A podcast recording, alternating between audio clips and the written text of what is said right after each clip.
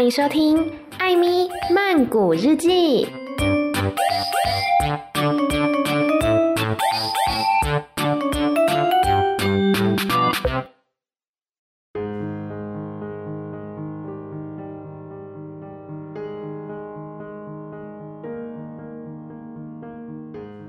บทที่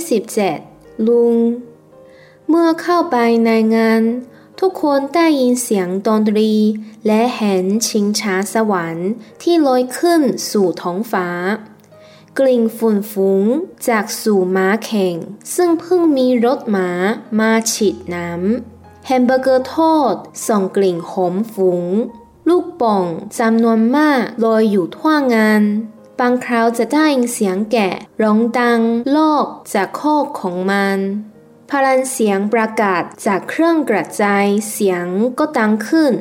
โปรดทราบ ผู้ใดเป็นเจ้าของรถบนเดียก หมายเลขทะเบียน H 3549 กรุณาไปถอยรถจากโรงเก็บตกไม้ไฟด้วย ขอเงินหน่อยสิคะ เฟินร้องขอ ผมด้วย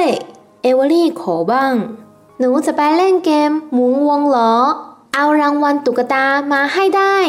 เฟินพูด ผมจะไปขับเครื่องบิน แล้วก็คอยชมลำอื่น หนูอยากได้ลูกโป่งเฟินร้อง ผมอยากกินคัสตาร์ดแช่แข็งชีสเบอร์เกอร์ แล้วก็น้ำราสเบอร์รี่โซดา เอเวอรี่ร้องเงียบๆก่อนสิแดกๆ ให้ไปถึงที่ที่จะเอาวิงเปอร์ลงก่อน นางอาราเบิงว่า ปล่อยลูกไปกันเองก็ได้ นายอาราเบิงว่า เงานมีปีละครั้งเท่านั้น แล้วนายอาราเบิงก็หยิบเงินให้เฟินเป็นเหรียญ25 เซนสองเหรียญเหรียญ10 เซนอีกสองเหรียญแล้วให้เหรียญ10 เซนห้าเหรียญเหรียญหนึ่งเซนอีกสี่เซนแกเอเวอรี่ไปกันดีๆล่ะ พ่อพูด เงินที่พ่อให้นี่สำหรับไว้ ใช้ทั้งวันนะ ไม่ใช่ใช้ที่เดียวหมด แล้วกลางวันก็กลับมากินข้าวด้วยกันที่นี่ อย่าไปเที่ยวกินอะไรมากท้องจะเสีย ถ้าจะไปเล่นชิงช้า นางอาราเบิลสำทับก่อให้แน่นๆนะก่อให้แน่นๆได้ยิงไหมลูก แล้วอย่าหลงทางหน้า นางซักเกอร์แมนย้ำบ้าง อย่าซนจนเนื้อตัวสกปรกล่ะ ระวัง อย่าไปตากแดดนะ แม่เตือน ระวังกระเป๋าสตางค์ดีๆล่ะ พ่อเตือนบ้าง แล้วอย่าเดินข้ามลู่ม้าแข่งเวลาม้าวิ่งนะ นางซักเกอร์แมนเตือน เด็กทั้งสองจูงมือกัน วิ่งกระโดดโลดเต้นตรงไปไง เครื่องเล่นหมาหมุน ตรงเข้าหาเสียงดนตรีอันเร้าใจ การผจญภัยมหาศาลและเรื่องตื่นเต้นชวนระทึก ทั้งคู่ตรงไปไงเส้นทางอันแสนน่าอัธิรม ได้เที่ยวเล่นสนุกสนาน มีอิสระทำอะไรได้ตามใจ ไม่มีพ่อแม่คอยควบคุม นางอาราเบิลยืนมองลูกทั้งสองเงียบๆถอนหายใจแล้วสั่งน้ำหมู่พ่อว่าลูกเราจะรักษาตัวเองได้แน่เหรอ นางถาม น่า ลูกเราต้องโตขึ้น ไม่วันใดก็วันหนึ่งอยู่ดี นายอาราเบิลว่า แล้วในเทศกาลงานแบบนี้ก็เป็นสถานที่ที่เหมาะสมให้พวกแกได้เริ่มต้น ขณะวิลเบอร์ถูกนำตัวออกจากกรง เพื่อย้ายเข้าคอกฝูงชนรายล้อมเข้ามุงดู ตาจับจ้องไปที่บ้านหมูชื่อดังของซักเกอร์แมน วิลเบอร์มองผู้คนเหล่านั้น พยายามแสดงท่าทางให้ดูดีที่สุด วิลเบอร์ชอบบ้านใหม่ของตนมาก มีหญ้าปูรองไว้เต็ม และมีหลังคาให้ร่มเงาด้วย ชาร์ล็อตรอจังหวะ แล้วจึงหลบออกจากกรงไต่ขึ้นไปหลบบนเสาใต้หลังคา โดยไม่มีใครสังเกตเห็น เทมเปิลตันยังไม่อยากออกมาในตอนกลางวันจึงหลบอยู่ใต้ฟางในกรงนายซักเกอร์แมนเทหางนม ใส่ราง ให้วิลเบอร์และขนเอาฟางสะอาดมาใส่คอกให้ แล้วเขากับนางซักเกอร์แมน และครอบครัวอาราเบิลออกไปที่คอกวัว เพื่อดูวัวพันธุ์เท และดูงานรอบๆนายซักเกอร์แมนสนใจ อยากดูรถ แทรกเตอร์เป็นพิเศษ นางซักเกอร์แมนอยากดูที่ทำน้ำแข็ง ส่วนเอเวอรี่แยกตัวไปต่างหากหวังจะได้เจอเพื่อนเพื่อไปสนุกกันในงาน เมื่อแลไม่มีใครแล้ว ชาร์ล็อตก็พูดกับวิลเบอร์ดีนะ ที่เธอไม่เห็นอย่างที่ฉันเห็น ชาร์ล็อตกล่าวแล้วเธอเห็นอะไรล่ะ วิลเบอร์ถาม มีหมูตัวหนึ่ง อยู่ในคอกถับไป ตัวใหญ่เปื้อเริ่มเชียวสงสัยจะโตกว่าเธอเยอะเลย บางทีเขาอาจอายุมากกว่าฉันก็ได้ เลยตัวโตกว่า วิงเปอร์ว่า น้ำตาไหลอีกแล้ว ฉันจะลงเข้าไปดูใกล้ๆ ชาลอตกล่าว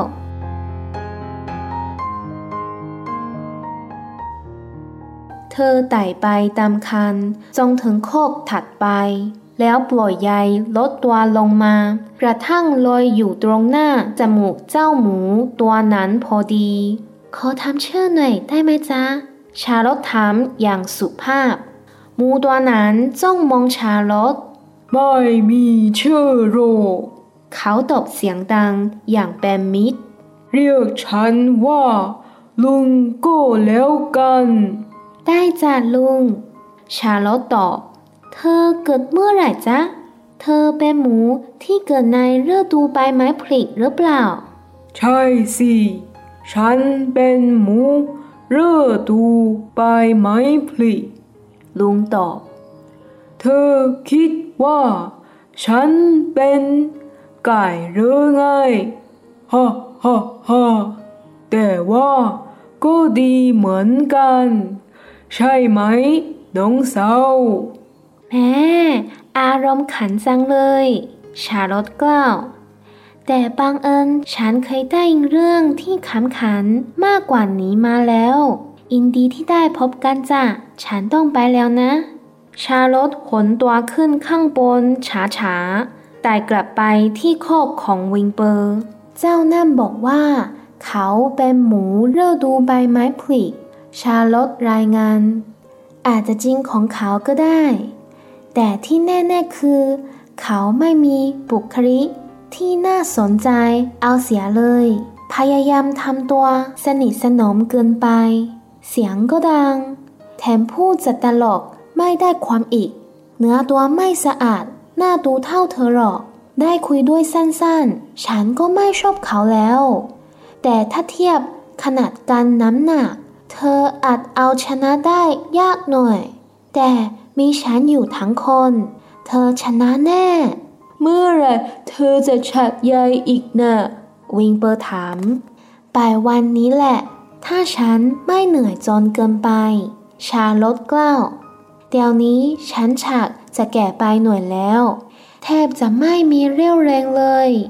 วิลเบอร์มองเพื่อนของตน ชาร์ล็อตดูตัวบวมขึ้น ท่าทางผิดปกติไปจริงๆ ฉันเสียใจที่เธอไม่ค่อยสบาย ชาโลตวิงเปอร์พูด บางทีถ้าเธอฉักยายแล้วจะมาเลงกินสักตัวสองตัว อาจจะค่อยยังชั่วขึ้น อาจจะอย่างนั้น ชาลอตกล่าวอย่างอ่อนเพลีย แต่ฉันรู้สึกราวกับว่า เวลามันผ่านไป ยาวนานเหลือเกิน ชาลกเล่าก่อนขึ้นไปบนเพดาน หาที่นอนผัก ปล่อยให้วิงเบอร์กังวลใจตามลำพัง ตลอดช่วงเช้าของวันนั้นพวกคนเปลกหน้าจำนวนมากมาย พาการมาดูวิงเบอร์เชื่นชมขนสีขาวราวเส้นไหม หางที่งอสวย และลักษณะที่แจ่มใสของเขา แต่เมื่อพวกนั้นเดินไปถึงโคกถัดไป ซึ่งหมูตัวใหญ่นอนอยู่ วิงเปอร์ก็ได้ยินเสียงพวกเขาร้องเชิญชม ขนาดอันใหญ่โตของลุง เขาจึงวิตกมาอีก ยิ่งตอนนี้ชาลอนไม่ค่อยสบายอยู่ด้วย วิงเปอร์รำพึง เย่แน่เราตลอดเช้าวันนั้นเทมเปิลตันยังคง หลับเงียบอยู่ใต้ฟางในกรง แดดร้อนจัดขึ้นทุกที เที่ยงตรง ครอบครัวสักเกอร์แมน และอาราเบิลกลับมาที่คอกหมู สักครู่หนึ่ง เฟิร์นกับเอเวอรี่ก็มาถึง เฟิร์นกอดตุ๊กตาลิง ในอ้อมแขน พลางกินขนมปังกรอบไปด้วย เอเวอรี่ผูกลูกโป่งไว้ที่หูข้างหนึ่ง ปากก็เคี้ยวขนมหยับหยับ ร้อนและมอมแมมด้วยกันทั้งคู่ ร้อนอะไรอย่างนี้ นางสักเกอร์แมนบ่นร้อนเหลืออะไรเลยล่ะ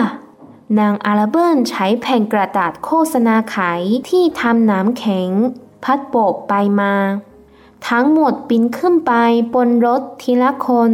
หยิบอาหารกลางวันขึ้นมา แดดร้อนเผาไปทั่วทั้งคันรถทำเอาแทบไม่มีใครกินลง เมื่อไรคณะกรรมการจะตัดสินวิลเบอร์สักที นางสักเกอร์แมนถามคงกว่าจะพรุ่งนี้นั่นแหละ นายสักเกอร์แมนตอบ แล้ววิ่งกลับมา หอบเอาผ้านวมที่เขาได้รับเป็นรางวัลกลับมาด้วยกำลังอยากได้อยู่พอดี เอเวอรี่ร้อง ภาพนวมแบบนี้น่ะ ได้ได้เลย แล้ววิ่งตอบพลังคลี่ผ้านวมคลุมรถ กลายเป็นแตนขนาดย่อมแดกๆนั่งใต้ร่มผ้านวม รู้สึกสบายเหนือตัวขึ้น หลังอาหารกลางวัน ทั้งหมดหลมตัวนอนหลับไป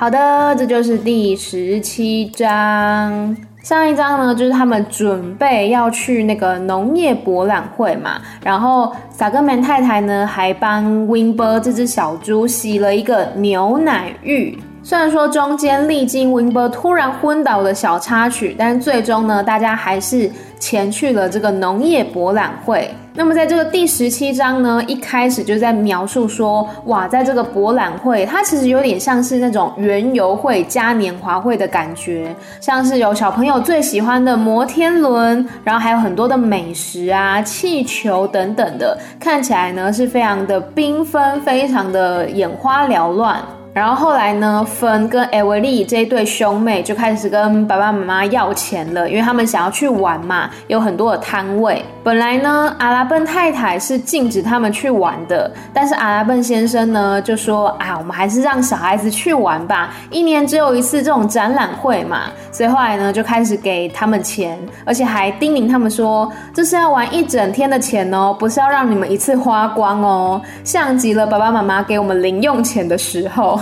然后后来呢，阿拉笨太太跟萨格门太太他们就是轮流的嘱咐两个小朋友，就说啊，去坐那个摩天轮，手要抓紧哦，不要跑丢了，身上不要弄得太脏，小心扒手。就是爸爸妈妈都会一直叮咛我们，当我们出去玩的时候呢，他们就会各种的担心。那包括萨格门夫妇还有阿拉笨夫妇都是一样的。诶，这样说起来，萨格门太太算是他们的谁啊？阿拉笨先生跟太太是艾文利跟冯的爸爸妈妈嘛，然后撒哥们一家，我记得好像是爸爸那边的亲戚，还是妈妈那边的亲戚，总之应该就是阿金或是阿基米一样的存在吧，就是一个好亲戚这样子，也在叮咛这些小朋友。然后后来呢？镜头转到 Winber 这只小猪。当 Winber 被抬下车的时候，很多人都过来看，因为记得吗？Levi 呢帮他做了一个新的笼子，笼子上面呢还写着一行字。祖克曼家的明珠，哇，这个牌子呢非常的气派，所以很多人都特地的围过来看，因为也曾经听说过这只神奇小猪的事迹。然后跟着来到农业博览会现场的查罗这一只蜘蛛呢，他就趁机的溜出来，爬到 Wimber 旁边跟他说话。他说啊，哦，还好你没有看到我看见的。然后 Wimber 就很好奇啊，说你看见什么了？查罗就跟他说，在你的猪圈旁边呐，有一只特别大的猪，恐怕呢是比你还要大非常多的。Winber 呢，虽然嘴上说可能他就是年纪比我大啊，所以他的体型比较大吧，但说着说着呢，眼睛里面不自觉的又流下了眼泪。因为这代表什么呢？如果说他没有办法在这一次的农业博览会取胜的话，那他就很有可能被做成腌肉啊、火腿，变成这些人类的盘中食物了。所以他心里面自然也是非常的紧张跟着急的。那茶楼呢就跟他说：“不用担心，我去帮你刺探军情。”然后茶楼呢就去跟那一只大猪对话，他就问大猪说：“你叫什么名字？”大猪就说：“我没有名字，叫我 lun 就是泰文里面的那种‘欧吉桑北北’的意思。”那猪呢就说：“你就叫我北北吧。”茶楼就问他说：“你是什么时候出生的？你是一头春猪吗？就是春天出生的猪？”然后北北就回答说：“没错，我就是春猪。你以为我是什么？是一只春天生的小鸡吗？”哈哈哈。反正就是一个我不知道他自以为很幽默的一个笑话。然后茶楼呢就很尴尬的说：“呵呵呵，很高兴认识你，我先走了。”然后茶楼呢就回到 Winber 旁边跟他报告这个敌人的情况。他说呢，那只猪啊一点都没有礼貌，然后身上又很脏。可是论体型的话呢，它还真的是比你大。然后接下来呢，Winbo 也不 care 那只猪了，他就问茶楼说：“那你什么时候要织网呢？”因为他还记得茶楼说他是需要织那个蜘蛛网的。茶楼就说，可能就下午晚一点的时候吧，因为他现在年纪大了，所以织网啊，做这些体力活其实是非常累的。那 Winbo 也是很心疼的看着他，他就说。听到你说你身体不舒服，我觉得非常的难过。也许你应该织一织网，然后抓几只昆虫来吃，或许身体就会感觉比较好受一点了。所以呢，在那个农业博览会的早上的时候，哦，非常多的人呢都从 Winber 的猪圈旁边走过，大家都称赞说：“哇，真是一只好猪啊，真是看起来非常的漂亮。”但是呢，当他们走到旁边，看到那一只更大的猪伯伯的时候呢，Winber 又听到他们在赞美那个伯伯，他的个头很大，然后看起来非常大只等等的，所以他又暗自的在担心，而且呢，想到他的朋友查罗又身体不舒服，他就觉得说，哎，今天非常的糟糕，不知道该怎么办才好。到了中午的时候呢，这个大人们还有小孩们都回到了猪圈，然后呢，各自带着战利品，像是分呢玩游戏得到了一个呃猴子娃娃，然后艾维利的耳朵上面系着一个气球，我不知道为什么气球要系在耳朵上面，然后总之大家呢都呃玩得很开心，身上都弄得非常的脏。后来呢，这个萨格门夫妇、阿拉笨夫妇还有小朋友们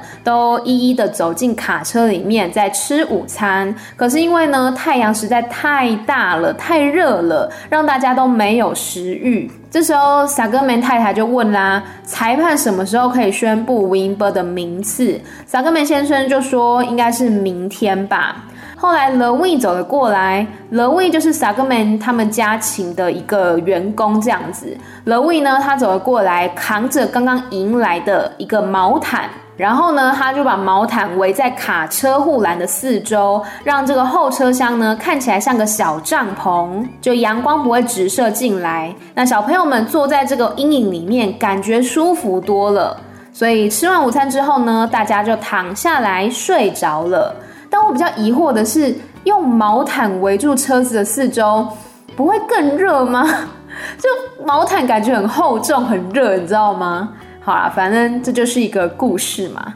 好快哦，现在已经到十七章了，总共只有二十二章，十八、十九、二十二、一、二二，剩下五章。然后我算过，大概也是呃第三季的《艾米曼谷日记》结束的时候，会刚刚好的念完整本故事，也算是。为他画下一个完美的句点啦。好的，这边呢要来邀请大家，就是《艾米曼谷日记》Podcast 呢，呃，已经快要迎来一百集了，所以呢，希望大家可以来参与投稿。嗯，投稿内容不限，就是可以直接到我的 Instagram Amy 太太 M Y T H A I T H A I 私讯我，留下你想要对我说的话，或是对节目说的话，有什么想法，或者是说有什么样疑问都可以。真的非常非常非常非常希望我的一百集呢，可以呃感受到大家的参与。不管你是用文字留言给我也好，或者说呢，直接用 Instagram 里面的录音功能传声音讯息给我都好，或者是你要写 email 给我也可以，email 账号是 amy 太太 at gmail.com，那或者是用各种方式联系到我都很可以。呃，就是因为一百集以来嘛，有这么多的听众朋友呢聆听，我觉得非常的感恩，然后也很想要知道大家对于这个节目有什么样的想法。所以说，如果可以感受到大家的参与，不管是文字的或是声音的，哪怕只有一两句话，我都会非常非常非常开心的。所以呢，真的很期待大家可以来参与，就是留下想对我或是对节目说的话，或者说有任何的提问、任何内容，都欢迎大家。然后希望时间呢，可能就这一周啦。就是大家现在听到了，就赶快去传私讯给我，不然怕之后大家会忘记。因为下礼拜就是一百集了，那我可能最近就会开始制作内容这样子。所以现在有听到朋友就可以去点开我的 Instagram，再重复一次，Amy 太太，A M Y T H A I T H A I。然后呢，嗯，先在这边感谢大家了。好的，每周一、三、六的晚上十点钟，《艾米曼谷日记》，再见喽，拜拜。